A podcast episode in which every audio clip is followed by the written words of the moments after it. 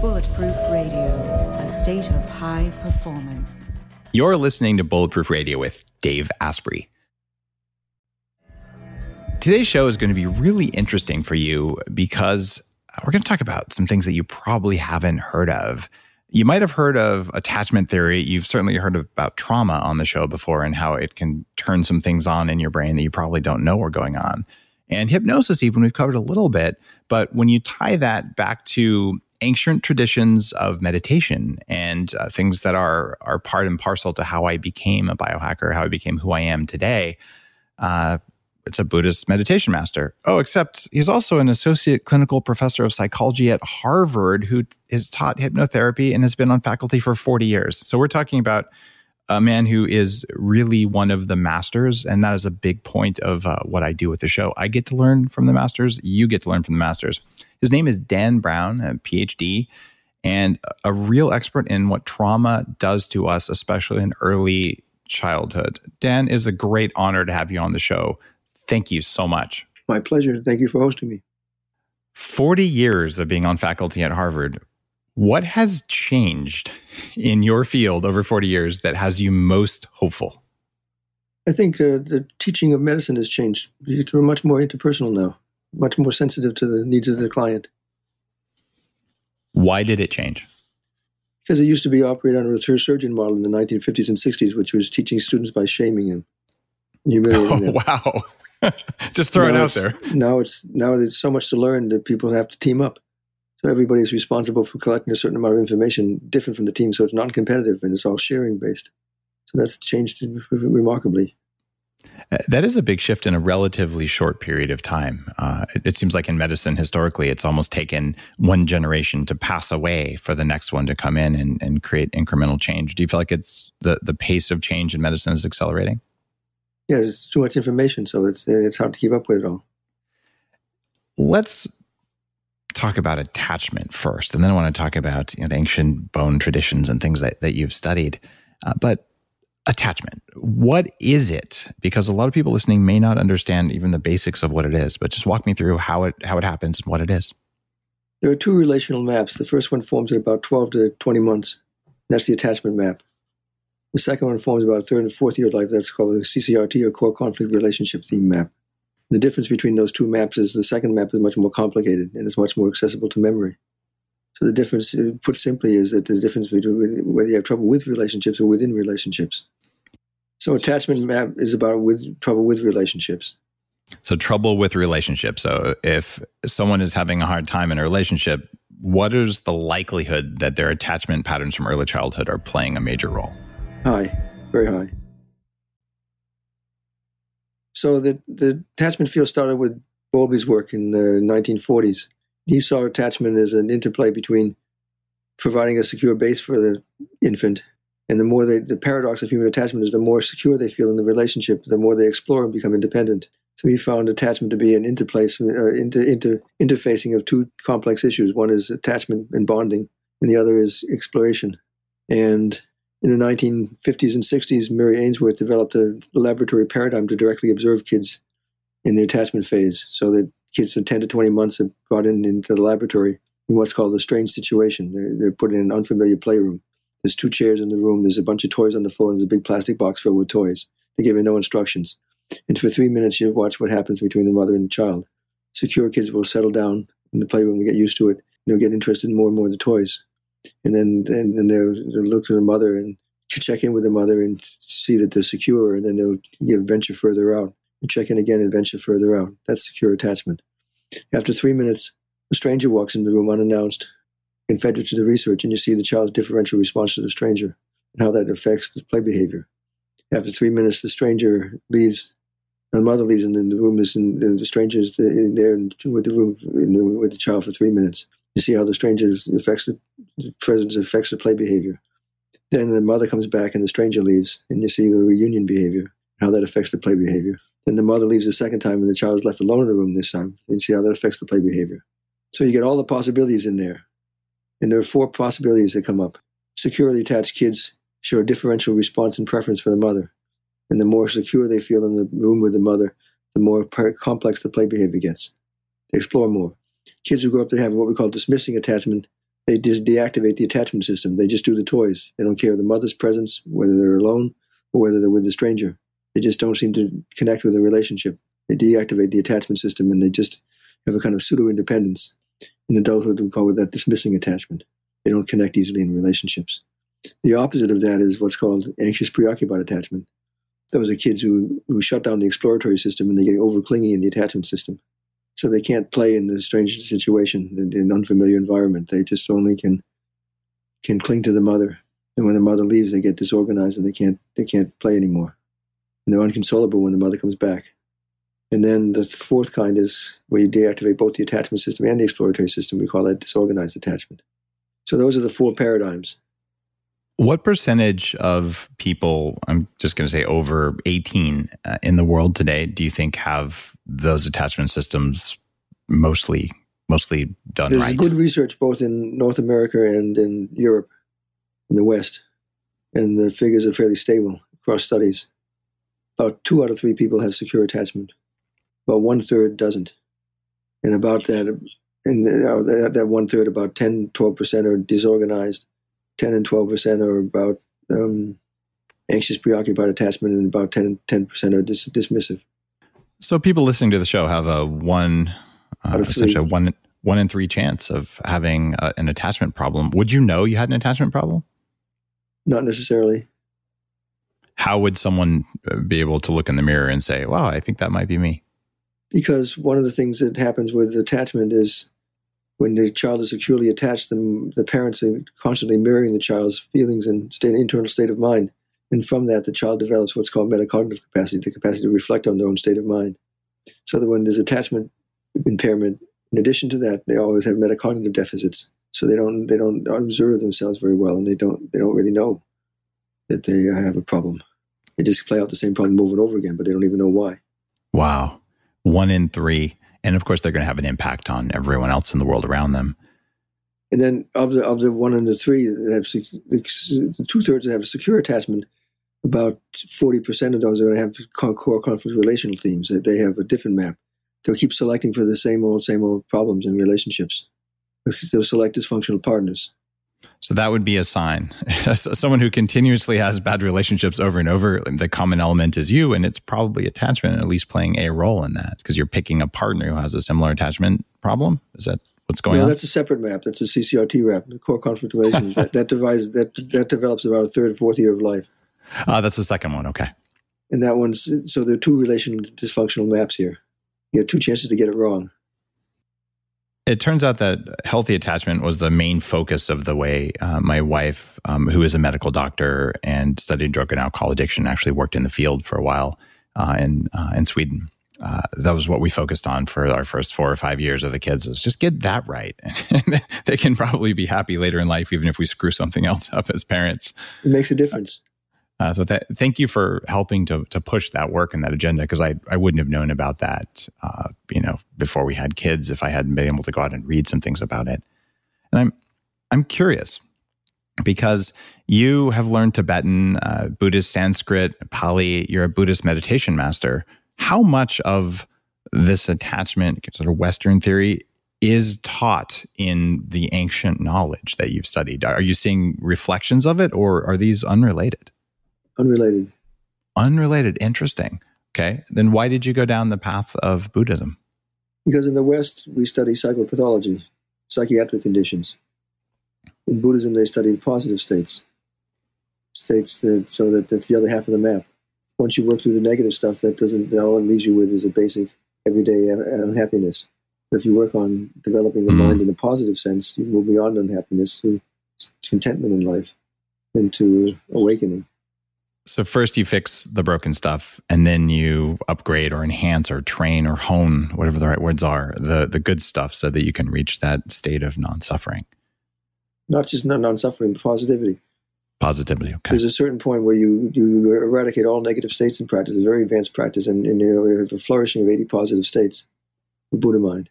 We actually are studying the neuropsych the, neuropsych, the neuroscience of that right now. We have enough subjects who can do that now in the West that we're studying what's happening in the brain when that happens. I, am very interested in that uh, to the extent uh, that I have a small neuroscience uh, facility in Seattle that uh, is training people on complex states in different parts of the brain with gamma brainwaves, uh, with the desire to put them in those advanced altered meditation states that are out there. Uh, and I'm I'm just so impressed with the amount of neuroscience that's come out in the last 20 years. We have the only we have the only neurocircuitry study on awakening. Oh, that's incredible. You found something very, very distinct. 29 subjects, and they all had the same thing. There's an area of the parietal system that opens up that shifts from a more local to a very huge perspective on awareness. And we found gamma activity in all 29 subjects in that area of the brain, that region of interest. So awake means awake. Now you're seeing gamma. Uh, I'm assuming this is an electrical study, EEG study? Study I did in collaboration with Jud Brewer when he was at UMass Medical School. Okay, but you were getting electrical, not blood flow or any other things like that, right? No, we were looking at uh, 2828 channel EEG. Okay, beautiful. Uh, it's uh, and studying actual awakened states that is powerful, and I'm uh, very interested and probably deeper than what most of the audience would would want to hear about. Uh, but around these new states, gamma, and how they ride on other states, where it feels like we're right on the cusp of having enough samples to the point of the study that you're participating in, as well as just enough uh, pictures of normal brains to be able to really tease out more and more and more uh, information about what human brains are capable of. Well, think about a possible scenario where you don't have any negative states uh, really in your experience, and you have you manifest 180 state, 80 states of, of positive states at once. I happen to think that has profound implications for mental health. I would say so. So this in the last 10 years has been a positive psychology movement, 10, 20 years now. Research on positive states, and I think that that has profound implications for mental health. That's why we're studying it. Can you do it? Yes. How often do you put yourself in all 180 positive states at the same time? More, more the day than not. Wow. Well, I am working on that same uh, that same state, but I would say I still have some work to do. That's that's profound. Would you attribute your ability to do that, to reach this state of positivity more often than not? And we're talking very deep positivity. Is it because of your study of this ancient knowledge, the Tibetan Bon tradition, or is it yes. from something else? Yes. I've worked with the Tibetans for 48 years now. It's a long time. And you, you did study with the Dalai Lama, which is uh, amazing. He was. In, I was studying with him in the 1970s. My first root Lama, and he was very close. But now, wow. I've been in the last 12 years, I studied with His Holiness Menri Trizin, the head of the indigenous Bon religion. He's the Dalai Lama senior Dzogchen teacher, great completion teacher. And he's the best meditation teacher I ever had. He's very, very, very, very profound. He died last year. But what he asked me to do was six years ago, and he said, he brought out a lot of these advanced curved cave and hermitage yogi texts, and he said, these are the practices that are going to die out in this, in this generation alone. I have a favor to ask you. Would you translate them all? Would you put them in a form that works for Westerners? What am I going to do? Say, no, I don't feel like it? so I suspended my clinical practice and, and my, most of my clinical teaching for three and a half years and we got eight books of translations done in that time. Can people read these today? Yes, the Cave Yogi texts are all collected in a volume called Self-Arising Threefold Embodiment of Enlightenment. I will put links to that in the show notes and I will be reading those. Now, something that has always been uh, unanswered in my mind because I I went to Mount Kailash um, years ago, and I did the Kora around Mount Kailash. For listeners uh, who don't uh, know about this, Mount Kailash is a very holy mountain in uh, Buddhism, uh, in the Hindu religion, and also in Tibetan Bon. And people walk around this in a sort of a holy walk, a 26 mile walk. Uh, but in the the Bon uh, religion, you walk counterclockwise, and then the Tibetan religion, you walk clockwise. Uh, and I walked clockwise because I had just come out of a monastery and spent you know 10 days there, um, Kopan Monastery, which you probably are familiar with. And uh, so I, I, learned something about this, but I felt like it was always this sort of corner, like, oh, that's an older religion. That's out there. And it seems like it had some shamanic roots in it. Can you describe what you learned, the difference between that older lineage and the other lineages you've studied for people listening? Because I think that's it's a new idea for almost everyone. Well, the Buddha Shakyamuni was two, 2,500 years ago. But there were Buddhas before Shakyamuni Buddha. In the Bon tradition, there was Tonpa Shenrab, who lived to 7,800 years ago. So their practices are more evolved and more detailed and more accessible. So Dzogchen, for example, great completion practice, as we call it, has been around for seven, eight hundred years. And I find that their texts are far more accessible and much more detailed because they've been doing it much longer. That's why I switched to the Bon. Okay. So just making it accessible. Do you believe that uh, things like heart rate variability training, uh, neurofeedback, uh, biofeedback, all these different modalities, or, or, breathing exercises, or even LSD, which you worked with uh, when it was still legal to do that. Are any of these ways of accelerating attainment, or are those all distractions? All distractions. Every one of them. Okay. In the instant you focus on something, or even when the mind moves towards something, at that instant, you're focusing on something particular. And as soon as you start moving in the direction of something particular, you can't grasp the unbounded wholeness. It's always right here. So you see the problem. Every time you look to the feedback on the machine, you're drawing yourself out of that unbounded wholeness. I, I have experienced that. And I, I found when I set my equipment up in certain ways, the only way to make the signal get strong is to not pay attention to the signal, which is very frustrating. It, it, it, took two weeks of focusing on not focusing, if there is such a thing, in order to be able to say, aha. And then you feel this melting and this kind of warmth in your chest. And when you're observing it, in these traditions, the best way of doing it is not through feedback. The best way of doing it is with pith instructions. You're giving very clear instructions as part of the detailed intensity of the relationship. The instructions make it open the whole thing up for you. The instructions of you know, visualize the Buddha sitting on a thing and visualize it very carefully, or some other kinds of no, instructions. all instructions about how to open up the mind. Pith Can you give me an example? Yeah, suppose I said to you right now, look into the surrounding space see it as not empty space, but see it as awareness space, a field of awareness space that saturates everything without inside, without outside, a field of knowing awareness space. You can do that. Mm-hmm. Now look at the timeless aspect of the field. The events will come and go within time, within the field, but the field itself is absolutely timeless. Identify the timeless aspect of the field right now. You got that? Uh, yeah. Now extend it out in all directions so it's not only timeless but boundless and limitless. Okay come to see that that's where you're operating out of. It it's re- see how simple that is. Just follow the instructions. It opens it right up. That's what a good reader teacher does for you. I absolutely felt that. Uh, although, right in the middle of it, somewhere when you went into Timeless, I felt a, a twinge of anxiety, actually, which is strange. There's clearly I have some little internal resistance to overcome for that, but it, it, feels like a good teacher can help you dial in on why that you, would happen. You just focus on what you, you don't get distracted by it. So you just ignore it and just keep going no, into that. No, if it becomes a problem, then we'll address it. And it's part of the relationship. That's that. All all the instructions are given. We say from heart to heart as part of the relationship. Wow, uh, it's it's so mind blowing. Although uh, I guess in this case, maybe mind enhancing is a is a better perspective a better on it. talking about it, right?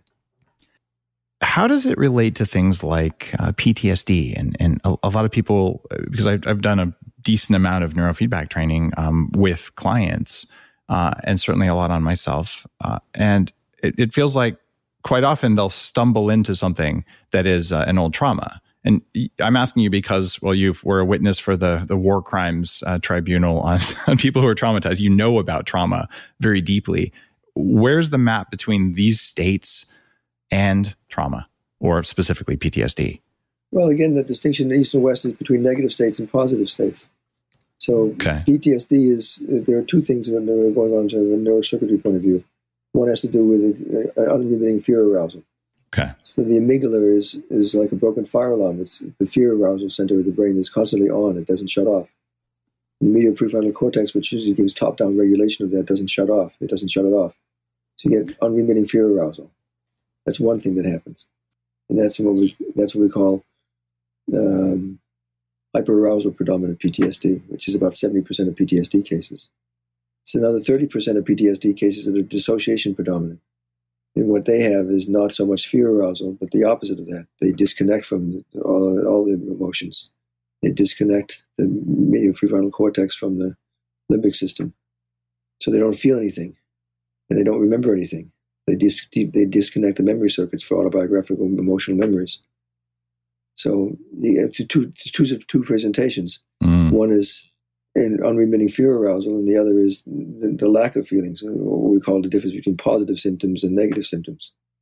So, and they're, they're, they're different. This Ruth Lanius did a study in Canada where she had a, a couple who were in a severe motor vehicle accident, and, and, they had different personality styles and different brain styles. So, one had dissociation predominant PTSD, and the other had hyperarousal predominant PTSD with the same accident.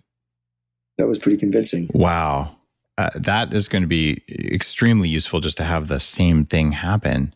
Uh, what about very early birth? I, I was diagnosed with birth based PTSD. I was born with a cord wrapped around my neck, and I did some heavy duty regressive work and breathing and holotropic breathing and a lot of, of work on that, and have let probably most of it go. What's the role of birth and experiences in the womb with PTSD and, and these other attachment states that you mentioned later? Well, the trouble is that we don't have a narrative memory for that. We have a behavioral and active memory for that, but it's not a narrative memory. So if we fill in the blanks with a narrative memory, it's mostly fantasy produced. Mm-hmm. So it doesn't mean it doesn't happen. It does not traumatic. It just you tend to register more in terms of bodily states and somatic states rather than in terms of narrative memory. It, it would be all body states at the time because I mean your yeah, that's, your that's, prefrontal that's cortex true. isn't cooked yet. that's, that's that's true. I agree with okay. you. Okay, is it real? And this this idea that what happens in the womb affects you later in life? It can. Depends on the person. Depends on the person. Got it. Everyone's talking about red light therapy beds, and for good reason.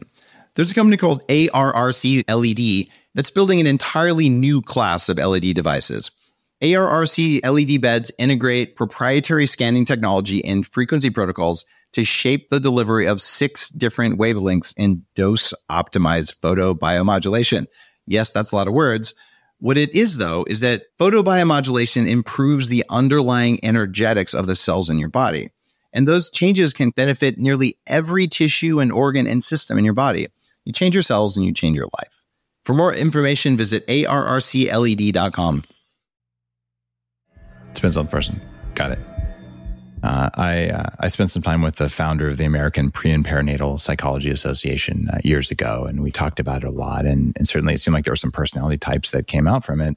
But when I take that and I combine it with all of this other knowledge that's out there, particularly some of the ancient knowledge, I yeah, I, I like your model. Okay, fix the broken stuff, and then what else are you going to do here? If someone listening believes that they have early childhood trauma, whether it's you know, around birth or the first three or four years uh, around that, what would they do? Like, what's the first step to saying, I think I'd like to fix the broken stuff? Who would you go see? How, how would you? Well, there's the standard model that evolved in the field was for what's called phase oriented trauma treatment, POT, P O O T T, phase oriented trauma treatment. There are three phases. The first is you stabilize the person. You teach them how to enter safe, a sense, a zone of safety you enhance their coping strategies, you help them stabilize their mind. And then only after you do that, you provide them with the tools to stabilize their experience. Then you explore the memories and integrate the memories. And then the third, the third phase is to get them on, back on the right developmental track, tra- track. So you enhance their self-development, you enhance their capacity for healthy, mature relationships in adult life, for healthy affective exploration and, and uh, expression. How long does that usually take? A couple of years couple years. But so hard yes, work. That, that was the model phase on trauma treatment involved in the 1970s and 80s. But then we began to see in the 1990s that some people didn't work so well for. What do you do for those people? Uh, some of those people we call having complex trauma. And most of the, the, the, the erroneous assumption that developed in the field is that people who had complex trauma had cumulative trauma, many traumatic events. That's not what we found. We did a study called the orphanage study. I did a lot of priest abuse cases so we every wow. time we every time we did priest abuse cases, I do two days of testing. So we got a massive database on people who had recovered memories. So we eventually looked at all that data, and what we found one there was one a, Catholic orphanage in called Madonna Manor in the 1950s in New Orleans. And the brilliance of the Catholic Church was when the priest got accused of being a pedophile, they put them all together in the same orphanage, running an orphanage. Ah. So they had six pedophile priests running the orphanage, and, and most of they hired a pedophile staff, so you could see the kids were canning fodder for these these pedophiles. That's horrifying. It's horrifying. So many years later, one of them started recovering memories, and we tested them in some detail. But turned out to be an interesting database because all of them were abused by the same abusers for the same amount of time, in the same way, physically and sexually. But the difference was attachment status a lot of them come from uh, from broken homes. They were they, were, they had disorganized attachment. You know, the mother was running a brothel in the house. The father was running a meth lab in the ah. basement. and these kids were foraging for food on the streets. So they were picked up by child services and brought to the orphanage. But a lot of the a lot of the kids were from healthy homes with big Catholic families. So the father would have to work two or three jobs to afford all those kids. And that often meant working a risky job like working on the oil rigs. And the father would get an industrial accident and he'd get injured or killed.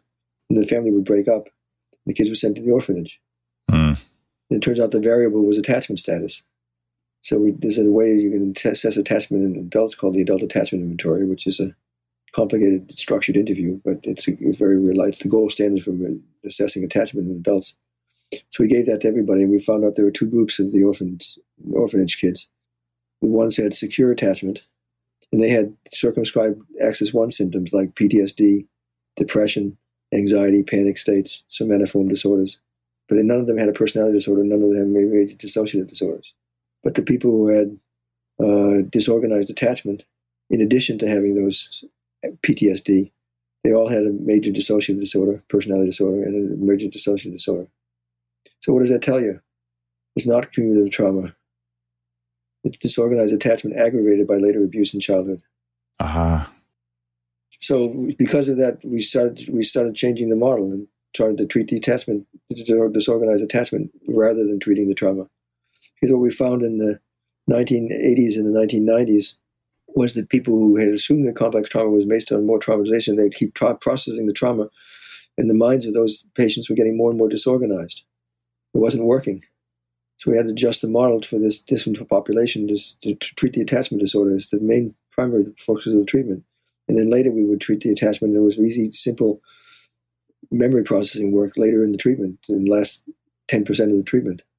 And it's, it's easy to, you don't, you don't get this interminable going over many, many memories and over and over and over again, finding more and more and more and getting more disorganized. So we just had to adjust a new model for this different group to treat the disorganized attachment first and then the trauma second. And we began to see, after we developed phase oriented trauma treatment in the 1970s and 80s, we began to see there are other populations of people who didn't fit that successful model of treatment, like victims of sadistic abuse. Sadistic abuse isn't about it's isn't about sex; it's about power and control. So sadistic abusers like to get into the mind of their individuals. So it's often accompanied by mind control games, power and control, and asserting dominance, and often by a lot of verbal abuse and physical infliction of pain. So the trouble is that the, the way that trauma treatment evolved, you, you make a person feel safe. You give them, you, you go off to a safe place. Then you help them develop coping strategies to deal with intrusive symptoms, so they stabilize their symptom picture before you get into the memory processing. And the more they get to you get to know the, the, the, the patient in the treatment, what should happen eventually is when you stabilize them, then you can go start presenting, processing the memories. But what happens is that for the people who are victims of sadistic abuse, to be known is to have their mind controlled. So what happens is the, the, the further they get into stabilization, the more they back off from the uncovering, and they get more and more unstable because they think they're going to take over their mind. So a traditional approach to transference interpretation. How, how do you imagine I'm going to take over your mind? You play it off the here and now transference. Let's imagine the ways I'm going, to, I'm going to take over your mind. How am I going to control you? And have them fantasize all the ways that they think they're going to do it. And, and you, you have a patient, stable inquiry where you're not you're not actually acting like that, but you're looking into the fact that it could mm. possibly happen with you. Then they feel safe in the relationship that way. It becomes an emotionally corrective relationship, as we call it. So what we began to see is that phase-oriented treatment worked for the large majority of people who were traumatized individuals. But then we had to perfect very different treatments for different folks that were that, that didn't work for. So now we have a much more larger perspective on what mm-hmm. this given individual may need. That we have to match the treatment to that given individual. So one size doesn't fit all for trauma treatment. Is there someone who can't be fixed because of their trauma? Or people do people just get so broken that there's no hope? I don't believe that at all. I don't either. I'm glad I you said that. I couldn't be in the field for 50 years and believe that. Yeah.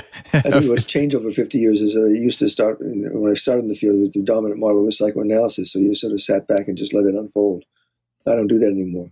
I've spent uh, 50 years reading outcomes research, and now I know where, where a person needs to go. And yeah. I'll be much more active to get them there in the shortest amount of time possible. If I would trust anyone's opinion on this on earth, I think given your background and the depth of your exploration here, I, I would trust that. So uh, th- thank you for that. So there, I guarantee there's someone listening to this show who feels like they're you know alone and hopelessly broken. uh, there are things we know now that can get you back to where you want to be, at least back to normal. And if they decide to go down some of the other stuff, there's something far beyond normal that's also possible. So th- thank you for sharing that. It's also a Mahayana Buddhist perspective. In, in great vehicle of the Mahayana, no one is left behind. Yeah, I feel exactly. that way also about therapy. No one's left behind. Yeah, the enlightenment of all beings. Let's talk about hypnosis, which is also something where you are uh, you know, very, very knowledgeable. You spent 150 hours with Sirhan Sirhan, who was charged with assassinating Robert F. Kennedy uh, and his attorney. And people have said, oh, maybe he was subjected to coercive hypnosis. What did you learn from that time uh, Well, let me say something you know, general historical about figures? hypnosis first. Yeah, okay, let's do it. Hypnosis is a talent. It's like musical ability. Some people are more talented than others. But 8 percent of the population is uh, highly hypnotizable. They're the virtuosos of hypnosis. hmm About 4% of people are not hypnotizable at all. Everybody's in between. Most people in the moderate range of hypnotizability. What it's a talent for is it's a talent for uh, heightened attentiveness. If you remind people to pay very careful attention and tune everything else out, people will activate a state of heightened attentiveness and they're very focused and they can resist distraction in an extraordinary degree and stay on track with things. So that's what we call hypnosis. It's, it's, it's a talent to, to focus in a very fast and heightened way. But we would say that hypnosis is the treatment, it's the medium of treatment.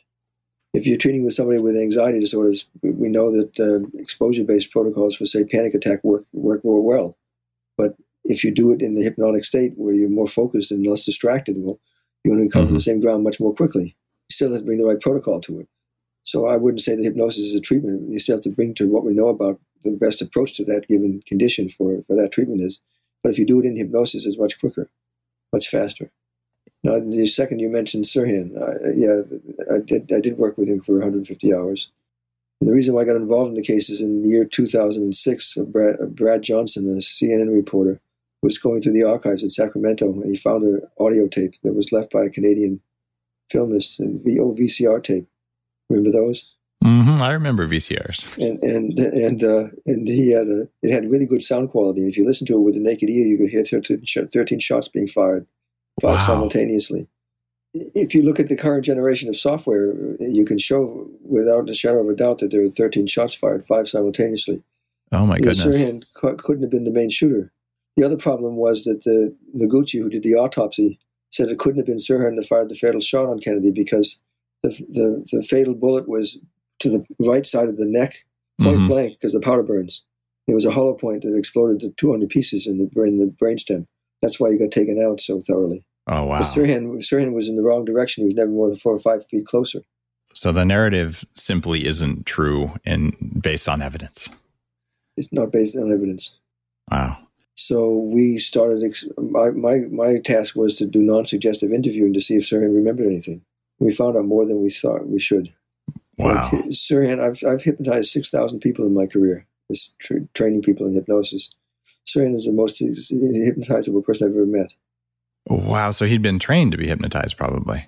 Well, it turns out that when he was a late adolescent, his sister, who was I think three or four years younger than him, died of leukemia, and he found he was very close to his sister, and he found that unacceptable to her, to him. So he wanted to find out whether there was life after death. So he made his way to the Theosophical Society and eventually the Rosicrucians. He started a hypnosis correspondence course with the Rosicrucians, and at the time he worked as a hot walker at a Santa Anita racetrack and he and he and the, the, the, the kids at the racetrack, they're all brushing down the horses, all were practicing on hypnosis in the same class together. It was clear that he was enormous, enormously different from anybody else's behavior. So that was obvious to the people who ran the racetrack. Now, Sirhan always had a dream to be a, a jockey, but he never ridden a thoroughbred. And Frankie, who worked at Santa Anita, who was partly with mafia involved, called him up one day and said, I have a job for you to ride thoroughbreds at Corona Ranch would you want the job? And he said, yes. It was a dream. You don't take a kid who's never ridden a thoroughbred and give him a quarter million dollar horse to ride. It's just risky for the horse. Two weeks Right. later, he had a he had a fall from that horse, and he was um, uh, gone to the emergency room with it. He had four stitches in his eye, and the emergency room said they discharged him that day, but that's not what he remembered. He told me he was missing for three weeks, and his mother, who he came home every weekend from that new new ranch he was working at, Corona, the mother, uh, we had an affidavit written by her before she died, and his best friend Terry saying he was missing for three weeks. That's where they did the programming on him. And the ranch was called Corona Ranch? No, it was Corona, town of Corona. So he was he was programmed. He was put in a special unit, and, and they were taking urine samples all day. You don't take urine samples with head injuries, but you do for drugs. Yep. So we think Like they drugged him. Yeah, we think they drugged him, and they they, they put him in there for three weeks. And then when he got out, he had to see this eye doctor, and the eye doctor would spray things in his eyes, and he would, he would get in an altered state of consciousness. He did that for for twelve weeks, and he couldn't drive after that. Wow. And then this strange man came up to him. He was waiting in the car after he got to, to the across the street. There was a diner. He was waiting in the diner, and the strange man came up to him with a, a manifesto about shooting government officials, and that was his trainer. And then, but what what they did is they trained him to be a distractor. And Mhm. what became obvious to me was that that he was trained to giving certain cues. So one time I tapped him on the shoulder, the, the arm, the elbow twice, like that, which is a typ- typical thing you do for post-hypnotic suggestion. He got up and he started to, he went up like this. He took a stance like this. And he, and he got his, and he, he- what we call range mode. He started, he started citing military terms, military terms, grant you, about, about shooting at vital human organs. So we learned how to trigger range mode. This is Jason Bourne kind of stuff. My goodness. It is. It is. I, I, couldn't believe it, but they wouldn't let us film anything. But we, we, we saw it many times. We could activate range mode and learn the triggers for it. So he was there to be a distractor. Wow. I mean, when you talk about this, what do people say? Do they believe you, or do they they sort of wipe themselves out? I, that can't Well- be real, and just go about their daily business. Well, some people believe it. Sundance believed it. Robert Redford and Sundance made a film on it.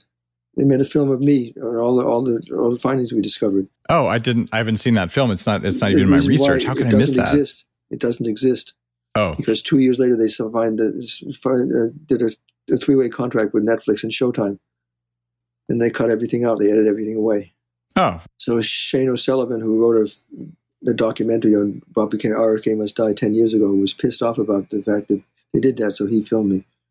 He put on a, a thing called um, whatwherewhy.org, and now it's made it to YouTube. It's on a thing called The Real Man Manchurian Candidate on YouTube.